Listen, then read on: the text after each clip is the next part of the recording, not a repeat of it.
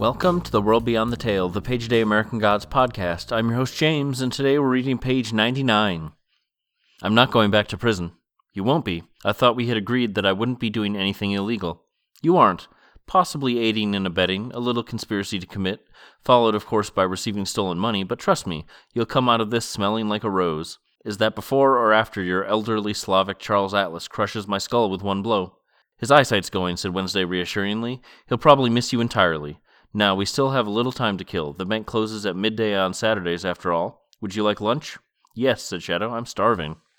I know just the place, said Wednesday. He hummed as he drove, some cheerful song that Shadow could not identify. Snowflakes began to fall, just as Shadow had imagined them, and he felt strangely proud.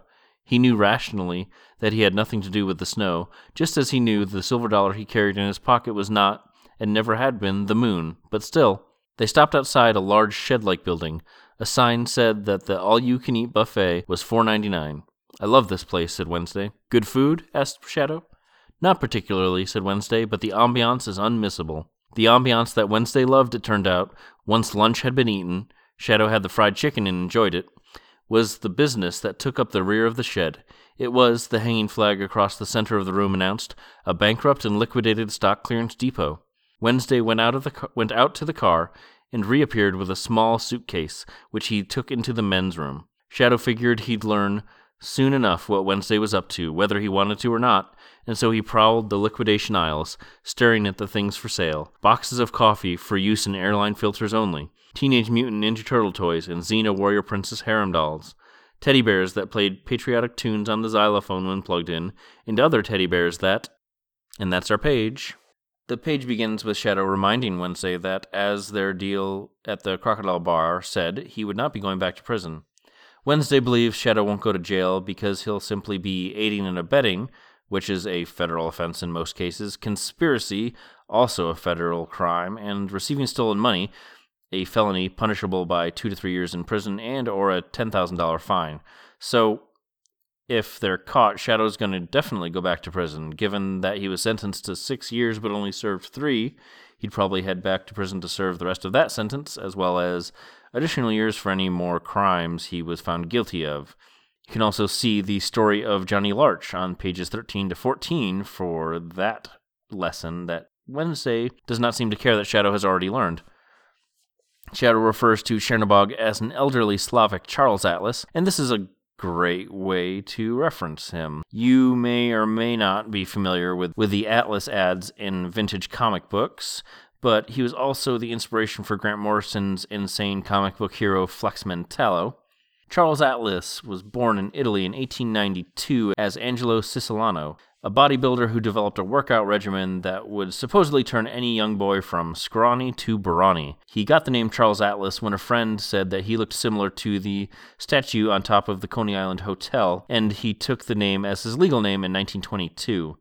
His own transformation was supposedly spurred on by a bully kicking sand in his face as a child, which is possible, I guess, but I think it just sounds like building his own mythology, which is which is going to be a common theme in American Gods. We we can definitely discuss Wednesday's mythology, not only his actual Odin mythology, but the mythology he builds around himself. And then also, I think, no, it's quite a ways away, but sometime in the slightly near future, maybe, mm, no, probably further in the future, we'll discuss uh, pieces of American folklore like Johnny Appleseed and Paul Bunyan for how mythology gets built up.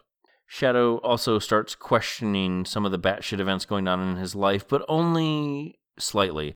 He thinks about how he made the snow, but then realizes, no, rationally, I couldn't have made the snow. And of course, this coin isn't a moon; it's a coin. So he's he's starting to kind of get a little shakier though on the the facts and the the truth of what's been happening to him. I think it's also odd that he doesn't talk about Laura coming back to life and visiting him in his hotel room, but maybe he's just not ready to have that discussion yet.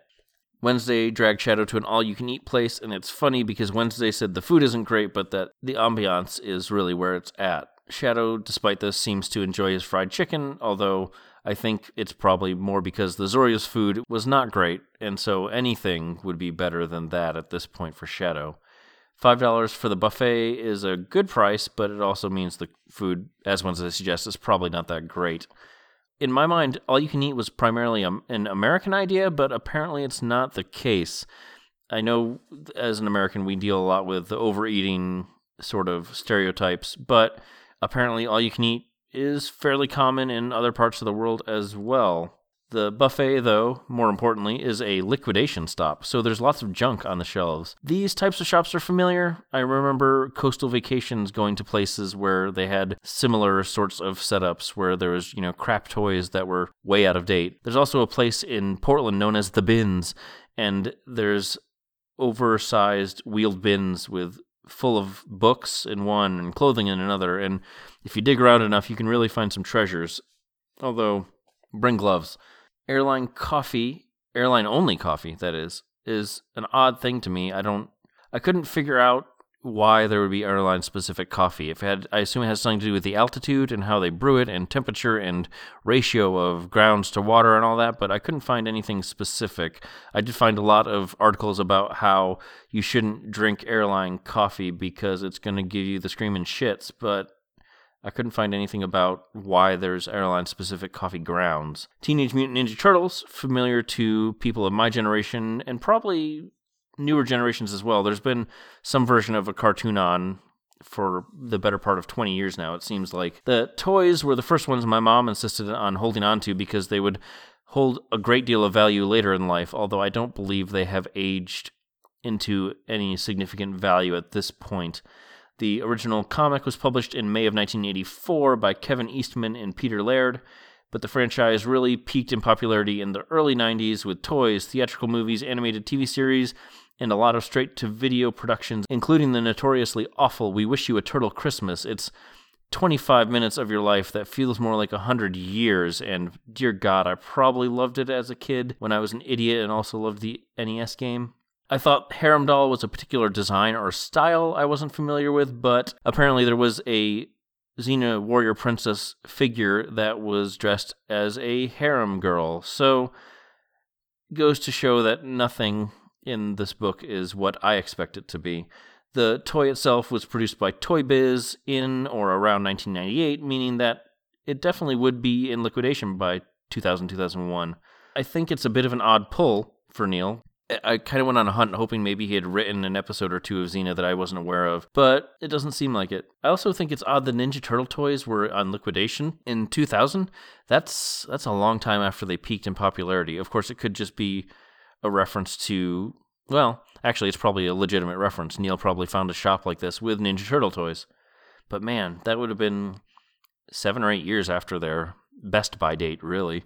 There's a number of references online to teddy bears that play pretend xylophones, but I couldn't find anything specific about patriotic ones. But patriotic garbage is a dime a dozen around the 4th of July, and then it all disappears and it goes to die in stores like this.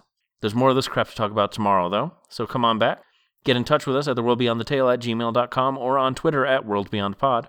Thank you to Julian Granganage for his version of St. James Infirmary Blues, which we use as our theme song. And thank you for listening. I'll be back tomorrow with another page, and remember, only the gods are real.